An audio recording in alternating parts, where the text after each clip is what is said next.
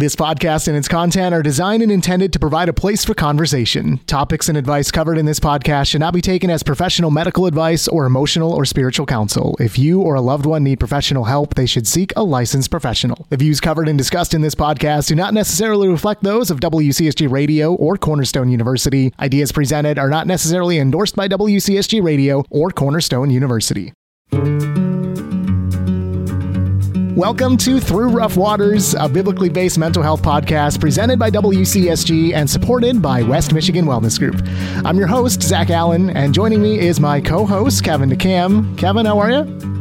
Good, Zach. This has become such a highlight for me. I'm having so much fun with this podcast. Yeah. Also joining us this episode from West Michigan Wellness Group is Amy Zeilstra. Amy is a licensed master's level social worker with degrees from Western Michigan University and Hope College. She has over 15 years of counseling experience with individuals, couples, and families using, these are a lot of smart words here, cognitive behavioral family systems, dialectical behavioral, and trauma focused cognitive therapy approaches. Welcome, Amy. Hi, Zach. How are you? Good.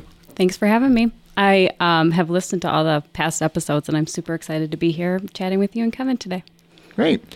So today we are continuing our series on anxiety. Uh, if you haven't listened to the last three episodes, might be a good idea to hit pause here and go back and listen as we explore what anxiety can look like in our kids and how parents can help. We've covered those early childhood years, the adolescent years, the teenage and high school years, and today we are moving into young adulthood and college.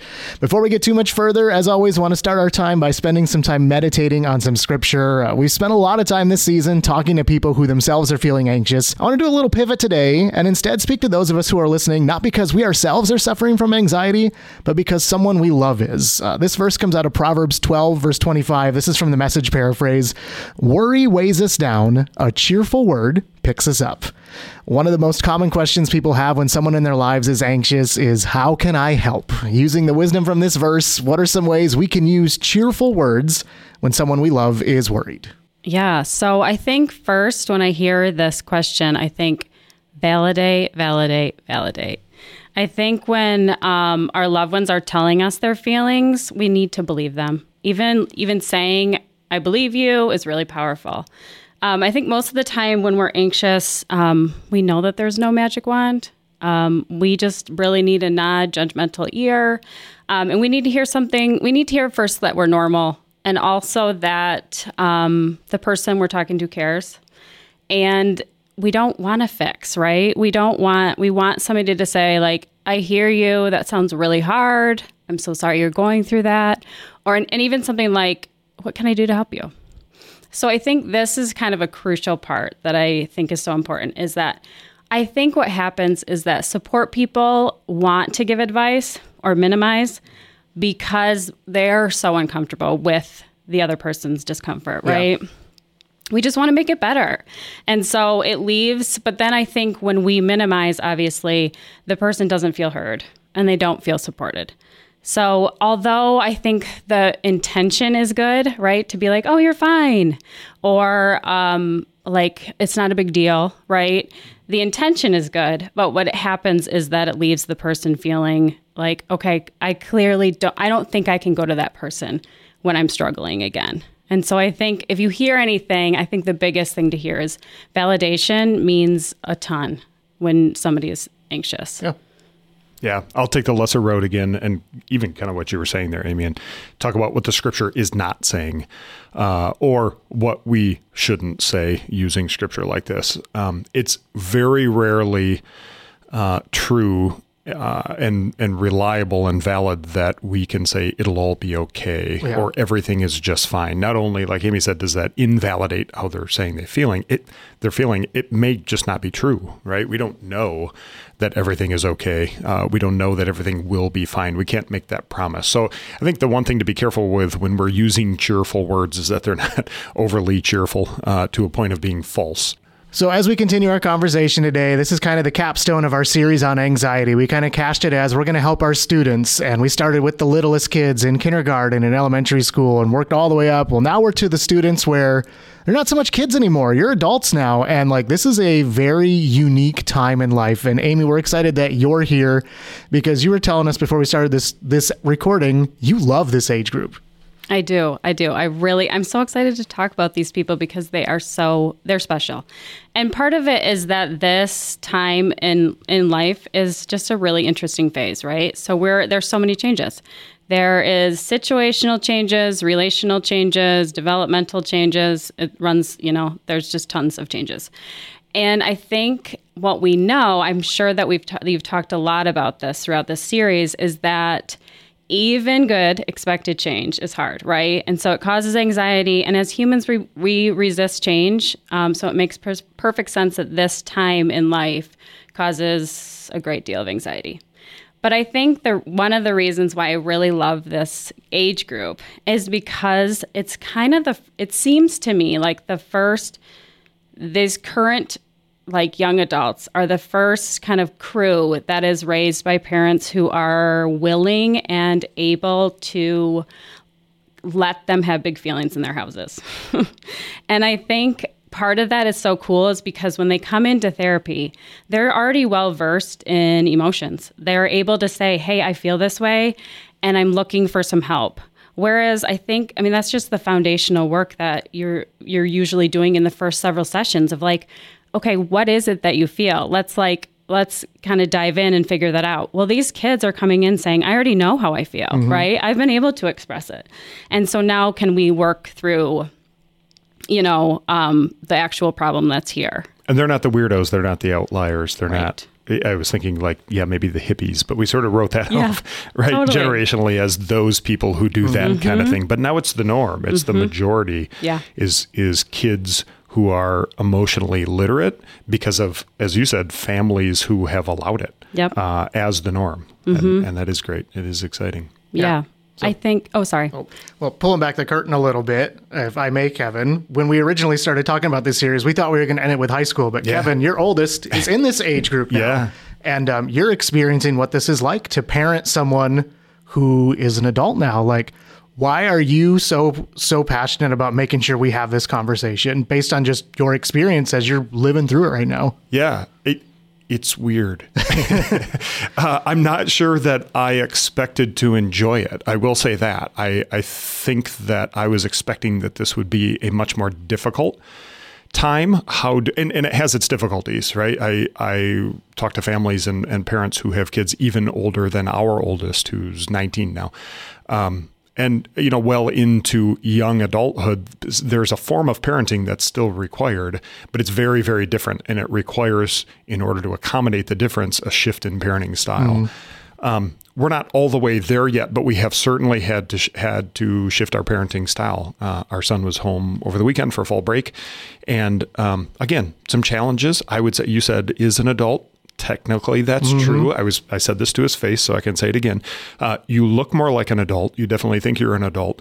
Uh, the law says you're an adult, but there's still a lot of ways you're not quite an adult, mm-hmm. right? And so there's some challenges with that. But what's really fun is he's figuring out this adulting thing, and he's learning to make decisions. And there's actually, I would say, I hope this is all right, but there's like a little bit of a relief as a parent um, and we've had this conversation too. When you now make a mistake or when you make a decision, those consequences now fall much more on you than on me. And there's a little bit of freedom in that. There's some fear in that. Yeah.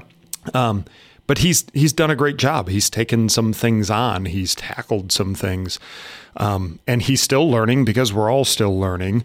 But it's actually been a really fun and exciting thing. And I think with him in particular, with his personality, um, I also said to him uh, not long ago, I think you kind of have been waiting to be an adult for about 16 years, and now we can just finally kind of let you a little more. Mm-hmm. Um, and so, yeah, it's it's it hits home. It's it's fun. It's it is personal, um, and it's exciting. It's it's mostly been an exciting hmm. ride. I want to latch on to a phrase that you said: figuring out adulting. Amy, what does that look like to these the I want to say kids because they're so much younger than us, but like these young adults, what does it look like as they're figuring out adulting? What are some of the the challenges that might lead them to feel anxious about this transition? hmm Oh my word. Well, I think like what I was saying earlier, there's just like you said, there's so many changes, right? So there's like people are leaving home a lot of times they're for the first time they're like they're starting new jobs or they're going to college they're making new friends and it's also like a time where you're choosing the people you spend your time with mm-hmm. rather than like the proximity of childhood people, right? And that's a big deal. Like you're making those decisions for for the first time maybe. And also you're starting to date more seriously. So that all that is the figuring out of adulthood, right? Mm-hmm. And you're making there's just a lot of decisions that have to be made in that. And it's the first it's just and it's, and I was thinking about when you were talking Kevin about how for you it's a transition transition yeah, too right like your your kids are also trying to figure out okay what is what are my parents what is my parent what is my parents role in yeah, this, this, experience mm-hmm. right mm-hmm. and i think what's cool about this current crew i keep saying that just because i think like right now like i was saying earlier that they've been able to like talk about their feelings better yeah. is that i have like I have so much hope for this because they're talking about therapy in a way like they're like they're talking about how um, hey i learned this at therapy and i'm not there's no stigma there mm. right and so i think that's a big deal too and then i just think also he, like hearing you talk kevin like so i have like huge kudos for this these parents right like this the willingness to allow their kids this freedom to talk about things like this um, is so valuable. So I think this figuring it out.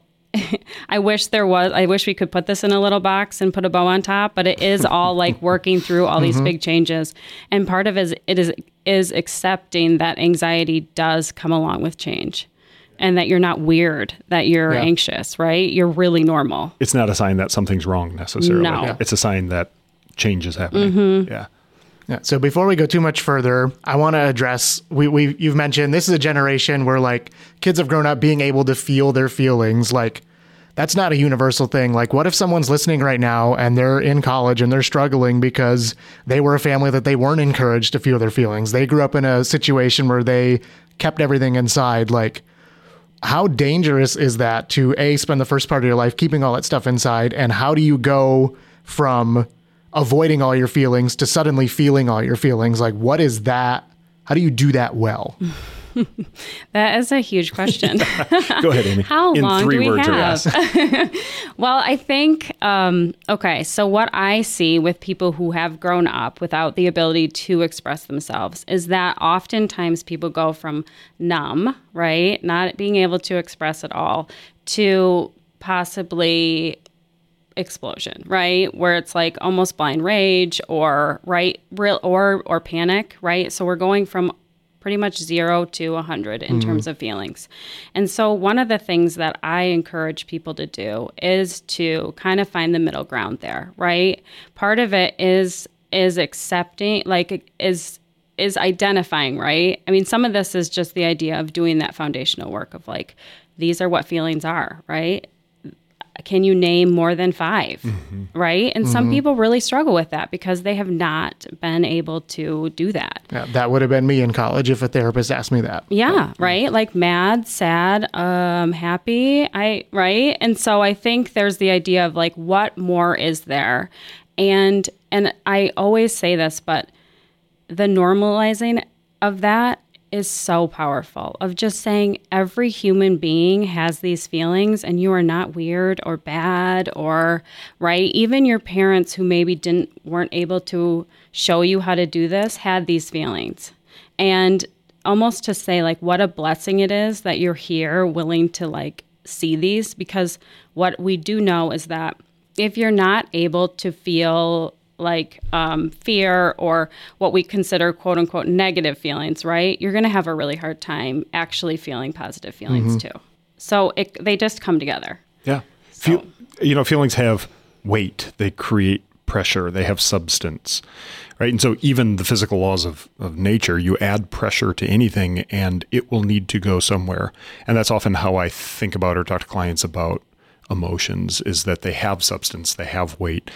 And so when you add pressure around that, it will need to go somewhere. And so it can be acting out, like you said, uh, or it can be acting in. But if we if we neglect our feelings, they don't just disappear.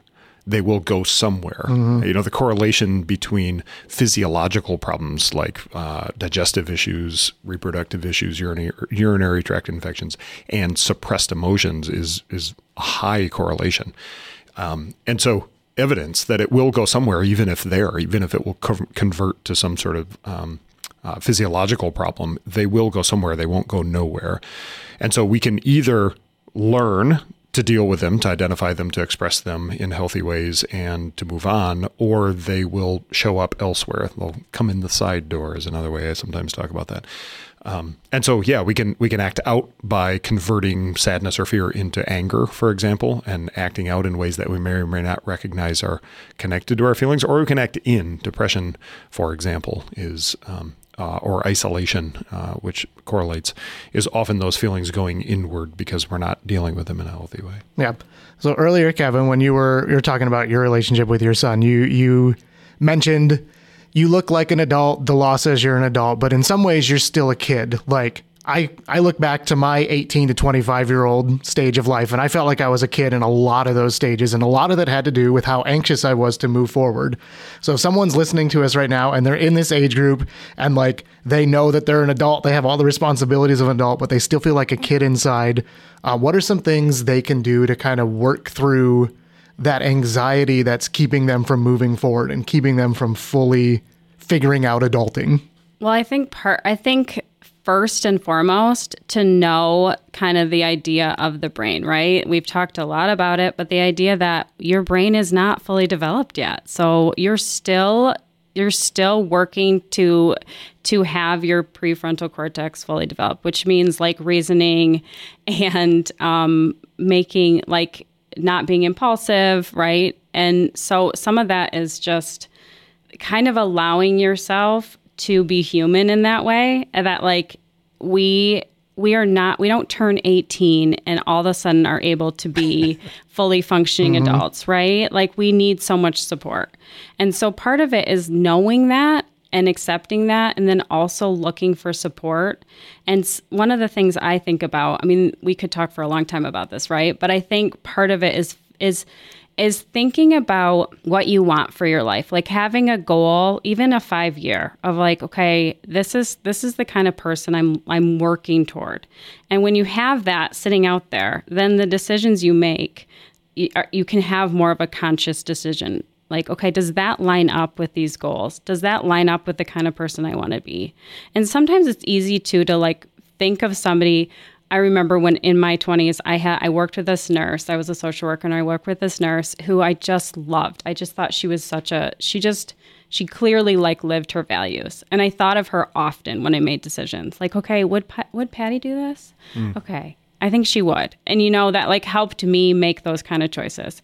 But it's not easy, right? I mean, I don't think that I could I could talk all day long and not have probably a great answer to that question. But. And our culture doesn't do as clear of a job uh, at portraying heroes. It used to be pretty easy, right? We you kind of knew who the good guy and bad guy were, and you could aspire towards being like the good guy, right? Because that was your goal. That's what you could look at. Uh, we've done a better job of understanding the complexity of humanity by showing uh, flawed heroes and villains even with some redeemable values, but that's become a little more confusing to know who I want to be like. And so, yeah, I think it takes a little more effort on our part uh, to to even write that down and and to create that aspirational goal of this is what I'm moving towards. Of course, our Christian worldview gives us the perfect example, right, of, of what we should be aspiring to and how should, how we should structure our lives in a way that uh, that lives out our values and our and our sense of personhood. So you alluded to this earlier, Amy, that this is a, a time of transition where you're figuring out what your job going to be. Like you're starting to date seriously. Like there's a lot of decisions that you have to make that have some consequence when you're in this age group.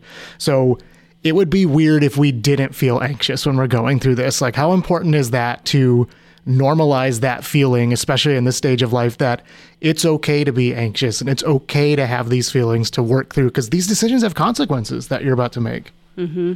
Oh, I think it's I think that's crucial, right? I think some of the things that I do with my clients is to have them imagine that they're talking to their best friend and telling their best friend like what's going on in their life and what they would like how much empathy would they would actually have for that person as opposed to being so hard on themselves. Does that make sense? Mm-hmm. So I think that's so helpful to say like wouldn't you say to your friend like wow that sounds like a lot you're going through a lot. It sounds really normal that you're anxious right now. And I always say, huh, I wonder why you can't do that for yourself, right? Mm-hmm. And of course, like we know why, right? But I think that's a really good perspective to look at it. Um, that, like, I don't think it's helpful to shame. I know it's not helpful to shame ourselves when we're having feelings. It doesn't work. I think if it did work, we would probably have an easier world, right? like And sometimes it's hard to even know that we're doing that, right? This is mm-hmm. one of the ways that counseling can be valuable because when you have a, an objective and a trained, experienced listener listening to how you talk about things and how you talk about yourself, I'll put myself in the first person as a therapist. I can listen for themes. I'm, I'm sometimes missing the content. I have to warn my clients. Sometimes I'm missing the details of what you're talking about because I'm listening a couple layers beneath the surface at what is the theme here? What is the message? Because you may not even be consciously aware of what's going on. But when we can listen and we can reflect and sometimes ask the right questions, we can hone in and understand that there's this negative self talk that might be going on. And I don't even know that it's happening. And I, I, I, love your example. I use a similar one. Um, you know, let's say it's uh, I'm a failure, right? I, there's this deep belief that I've held. It's been shaped through early experiences, where when I experienced things in a certain way, uh, the the way I concluded was the best to make sense of that is I'm a failure. I probably didn't do that consciously. Um, sometimes it's handed to us on a silver platter. Sometimes it's just that egocentric worldview that we have when we're younger, where we where we come up with a um, a conclusion like that, but it's operating beneath the surface. And when I can when I can identify it and recognize that the idea that I'm a failure is is running beneath the surface surface and shaping a lot of my behavior, I'll do the same thing and I'll say, okay, so you know, you've got a, a child or if it's a young person, you've got maybe a niece or nephew, right? They experience something difficult, they lose a baseball game. They come to you and say, you know, Aunt Amy, how do I make sense of this? Right? Would you would you come up beside them, put your arm around them, and say, "Well, little Johnny, here's the thing: you're a loser." right? You're a failure. You would never, you would never, you wouldn't talk to a complete stranger that way.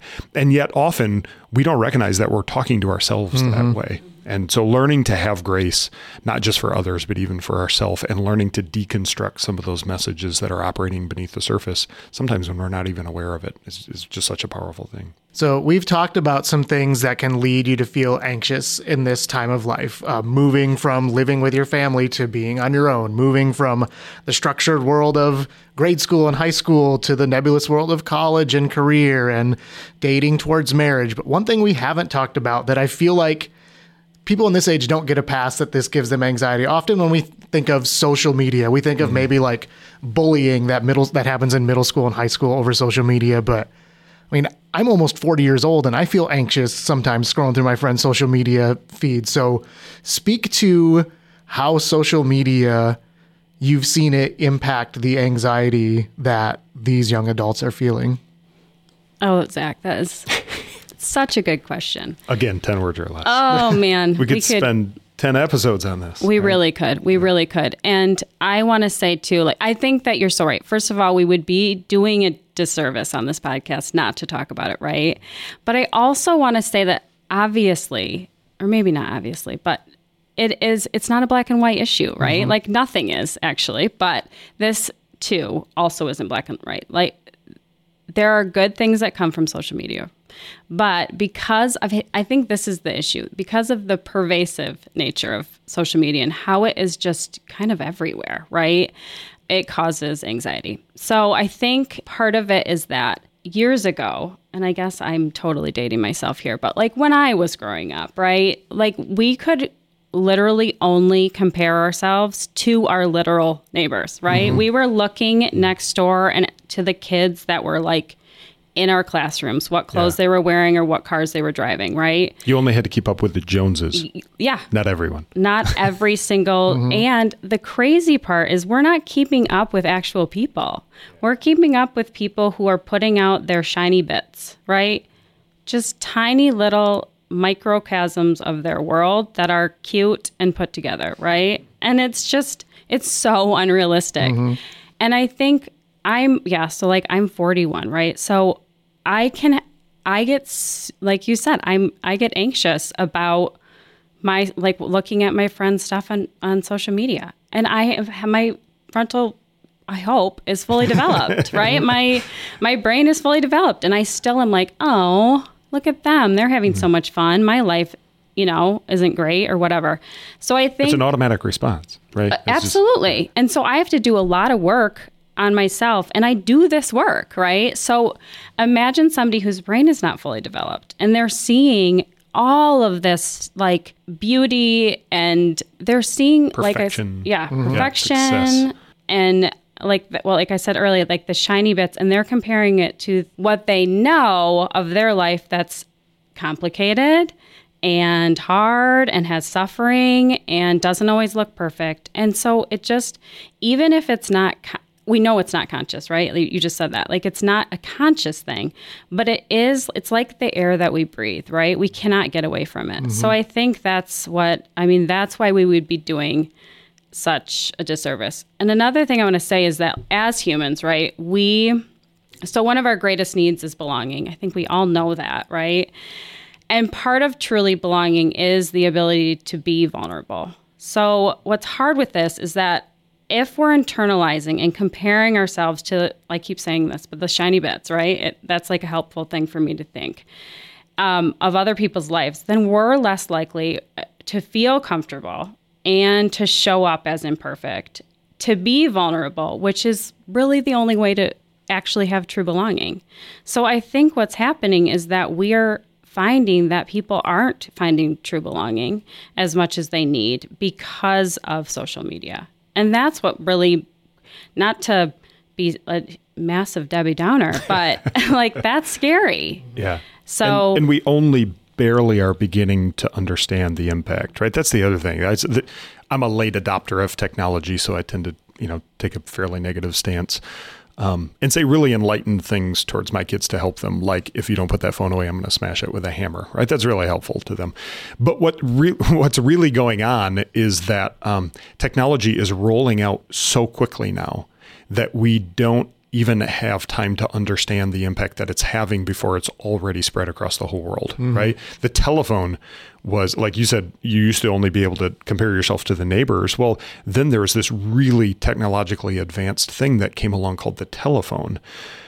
But that's almost laughable now compared to how we can connect. And actually, it took a really long time to roll out. And so while it was rolling out, we were acclimating to it. We were learning how to use it. And we were able to, while using it, observe the impact that it was having on us and mostly positive, And so we could continue forward.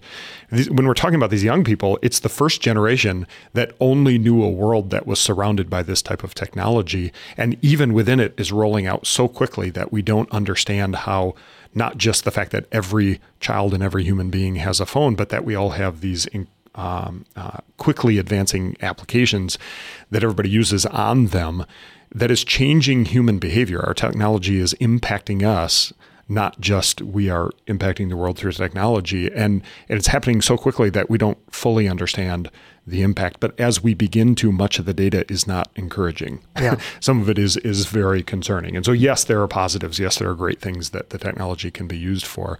Um, you know, and we're not even getting into AI yet, right? I, I don't think we have time for that either. uh, but we just we just don't understand the impact, and I think we need to slow down and remember that there are some um, aspects of the human experience that were intentionally created and must be preserved and and maybe even protected from some of the new ways that we interact with one another.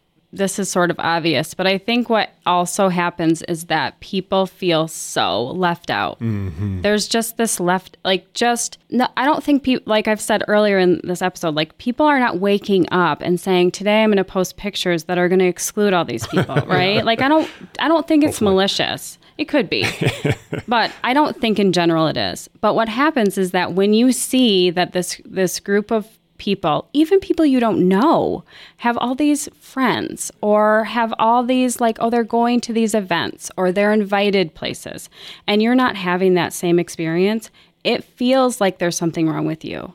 And that, because the perception is that person is always with other mm-hmm. people all Yeah. the time. Mm-hmm. And- Exactly. And, while I'm looking at this by myself in my Yeah. living room, I'm not. yep. It's and, not true. It's not reality, but it's it's my perception of it. Yep, absolutely. And so I think that's the part. And then you think about the added complexity of if it is actually used maliciously, how incredibly dangerous that is. And it is, right? We know it mm-hmm. is in high school where it's Middle like school. yeah, and it's and it's not because these kids are bad who are even doing it. It's because we are des we have we're egocentric people who desperately want to like not feel insecure. And so it's just so complicated. Mm-hmm.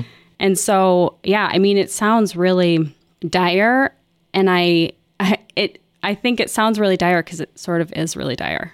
Mm-hmm. And at its core, again, it's it's not only normal, it's not only okay, it's central to how and why we were created, right? At its core, it's the desire to be known, but then what sin produces is also this fear of it actually happening. And I've got to plug, you use the word vulnerability earlier as a um, sort of a consequence of what's being lost in in the midst of all this rollout of technology. I'll make the plug for counseling, right? That it's a place, hopefully, that the proverbial safe space is a place where I can come and, in the presence of another human being, allow myself to be seen and known.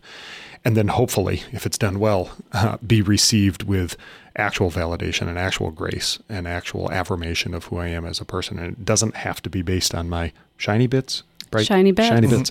It doesn't have to be just based on, you know, some perception um, of uh, success or of belonging or of having it all together or looking just right. It can just be me and my messy self, and and I can, in the presence of another human, just let you see that for a minute and experience what is so deeply created into the very fiber of our being, which is to let that happen and have it be okay. So I want to ask one more question of you guys before we move on to our, our Q&A. And we've got a, an awesome question from one of our listeners that we're going to unpack in a little bit. Um, more than anything else, this age group that we're talking about kind of delineates from the previous 18 years of your life in that you don't have that safety net of parents anymore. You're not with that family of origin. You don't have someone else looking at you objectively from the outside and trying to guide you. Like, for more or less, you're on your own. And like, if you've got great parents, of course, they're going to try to help you as your young adulthood. But one of the things of helping your kids who reach young adulthood is letting them figure things out for themselves. So, if someone's listening and they're in this age group right now, they're in college, maybe they're just out of college and they're feeling like their anxiety is starting to spiral, it's starting to impact them. How do you know when it's time to reach out for professional help when you don't have that safety net of someone else objectively looking at your life on the outside saying, I think you should go talk to someone? That's a good question. So I think um, that when our symptoms, right, of anxiety or, de- or depression start impacting our daily lives to a level that causes us not to be able to function in the way that we want to, right, is when I think that we need to seek out professional help because then you're not then it is causing you to not be able to like meet your goals in life, right? And it gets in the way of of all the things. Like it's far reaching, right? It's it's almost like it has tentacles, right? Mm-hmm. Like where you think about how it touches every when you see how it's touching every part of your life and it's not a situational anxiety is when I think that help is probably really needed. And what is the thing that you can't get without that professional help? Like, how, why can you not process your anxiety well if you don't have someone, a professional therapist helping you? Like, why can't you just figure it out on your own? I think part of what I love about therapy and what I love about being a therapist is that I get to be the witness to what's going on, right? Where I get to, as somebody's talking to me, they're hearing themselves speak, right? Mm-hmm. And so much, it's so interesting that half the time I say to my clients, like, huh, you figured that right out yourself, didn't you? Mm-hmm. right? You heard yourself, and that made so much sense to you that, like, oh my word, okay, right? And then I think part of what my role always is is that is that normalizing, right? That like, oh my word, it sounds like you're a human being mm-hmm. who is struggling right now. And that I'm so sorry. I I want to validate you, but I also want you to know that th- you're absolutely nothing wrong with you, right?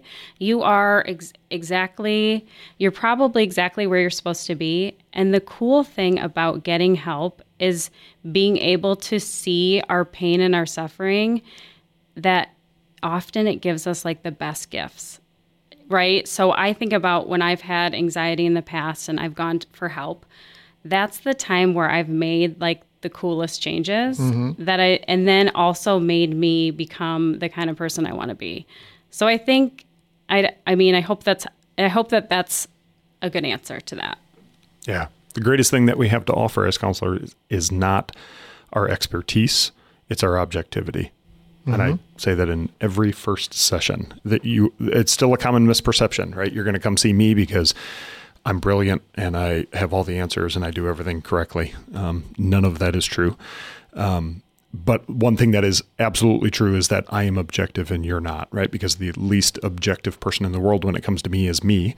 And then the next least objective, but slightly more so, is whoever's closest to me in my life. And then all the way out to perfect strangers who honestly don't care.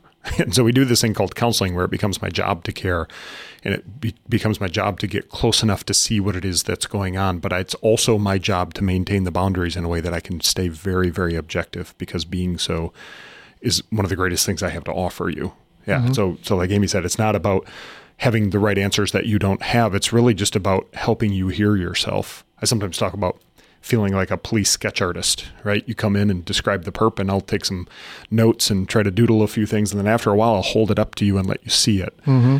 And you can tell me if that's close or not. And if it's if it's not, I'll change it and we can help until we really hone in on what it is that's going on. And then once it is, you get to see it for yourself, right? So whether that's l- like looking at a portrait you're describing but can't draw yourself, um, or whether it's, you know, we talk about the mirror too. I'm just holding up a mirror to what it is that you're telling me. And once you see it more clearly, which is hard to do when you're anxious, right? You're also not objective when you're anxious uh, or afraid or depressed. And so once you get to a point where you can see what it is that's going on, often what to do next becomes much clearer.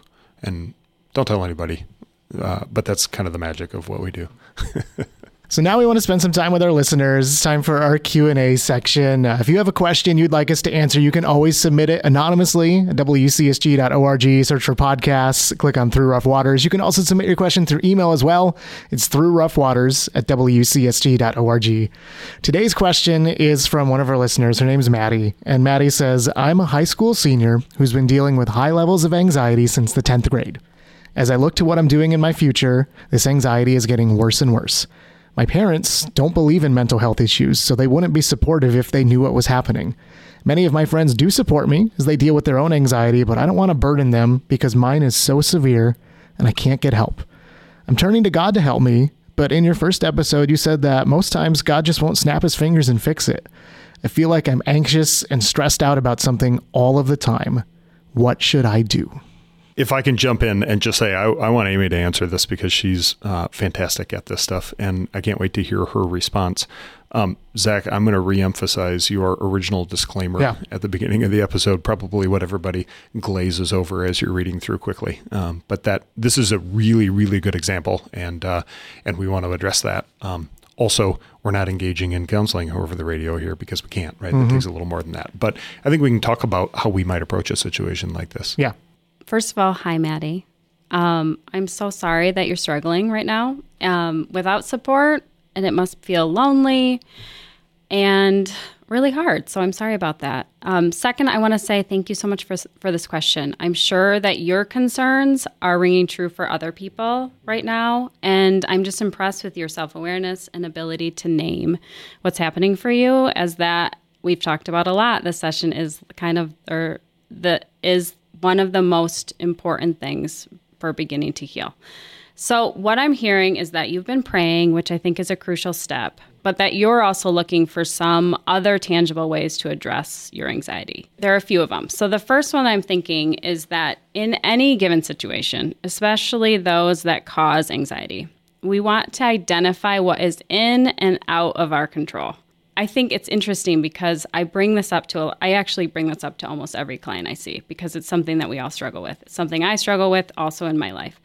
And I think what happens is it, at first it brings up more anxiety because it's like, wait a minute, but, but I, I think I can, I think I can tr- control it all. Right. And it's mm-hmm. like, well, we know we can't. And when we focus so much on trying to control everything, it causes so much more anxiety. So when we can really decide, we even like draw, draw like the circle, like the circle donut, right? Where it's like the little part in the middle is the things we can control, and all the stuff outside is the things that we can't. And we focus on how can we just work on the things that are in our control, and that can really help with anxiety.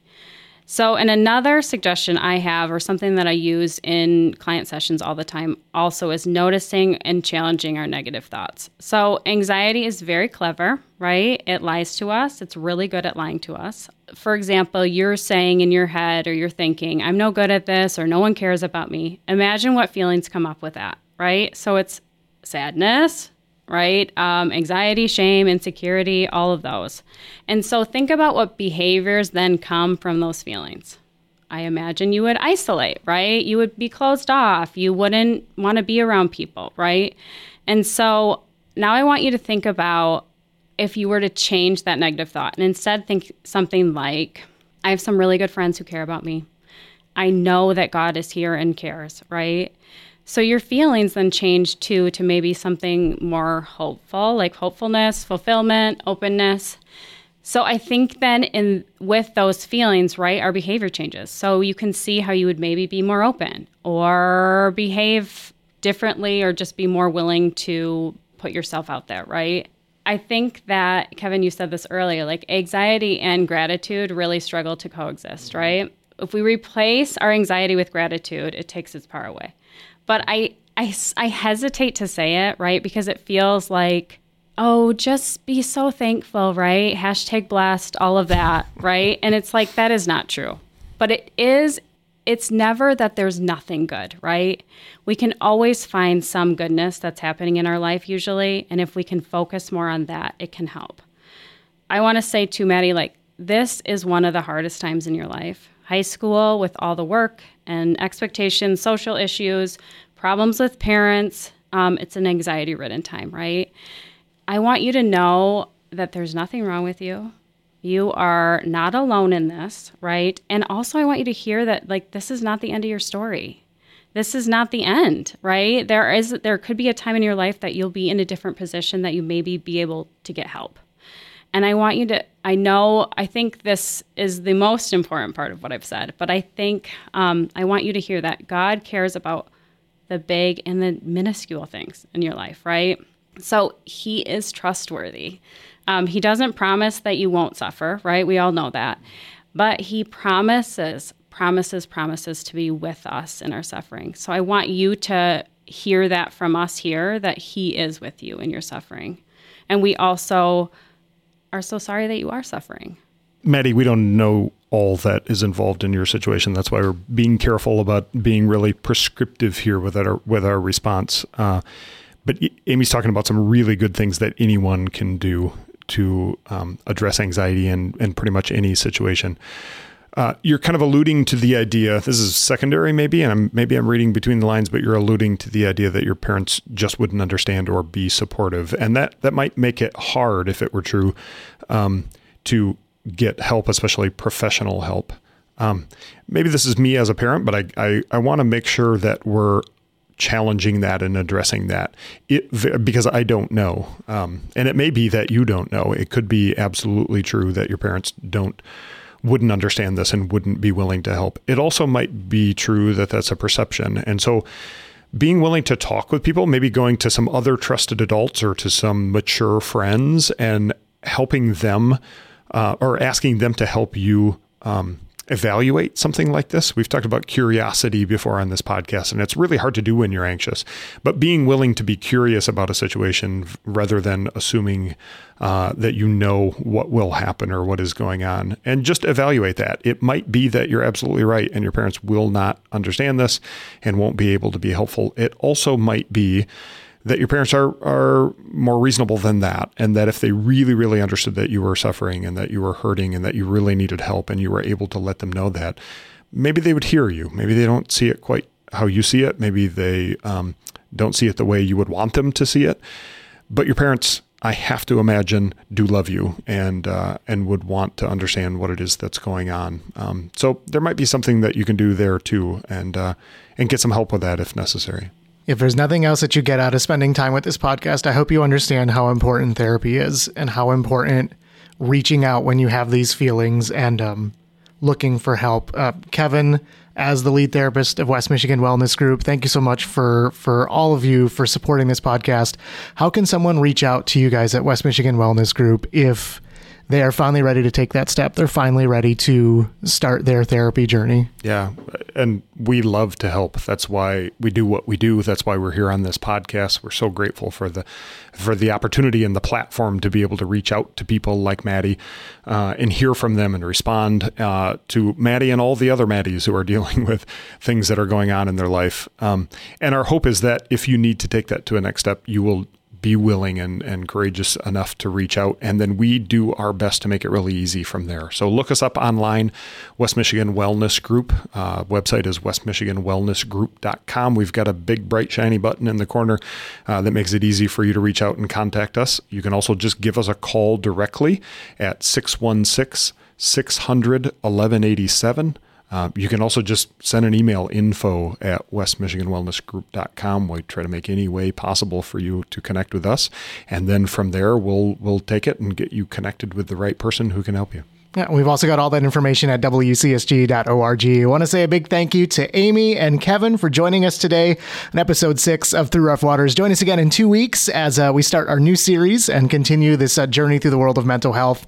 As we wrap things up, Kevin, would you close us in prayer? I would love to.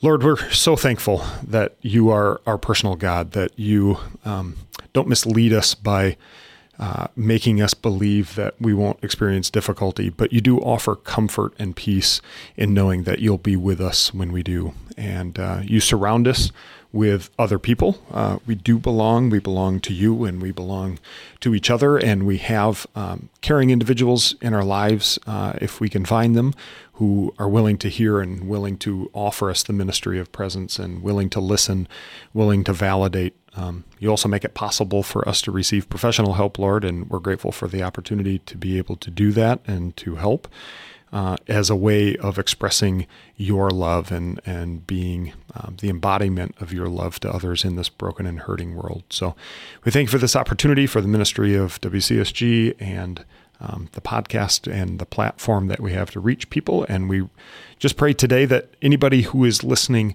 that needs this kind of help um, will reach out and find it, and uh, that we can we can all continue to be filled up through each other by you so that we can be a blessing to others throughout the world and a light for you um, in this hurting world. All these things, Lord, we bring before you and we pray in your name. Amen.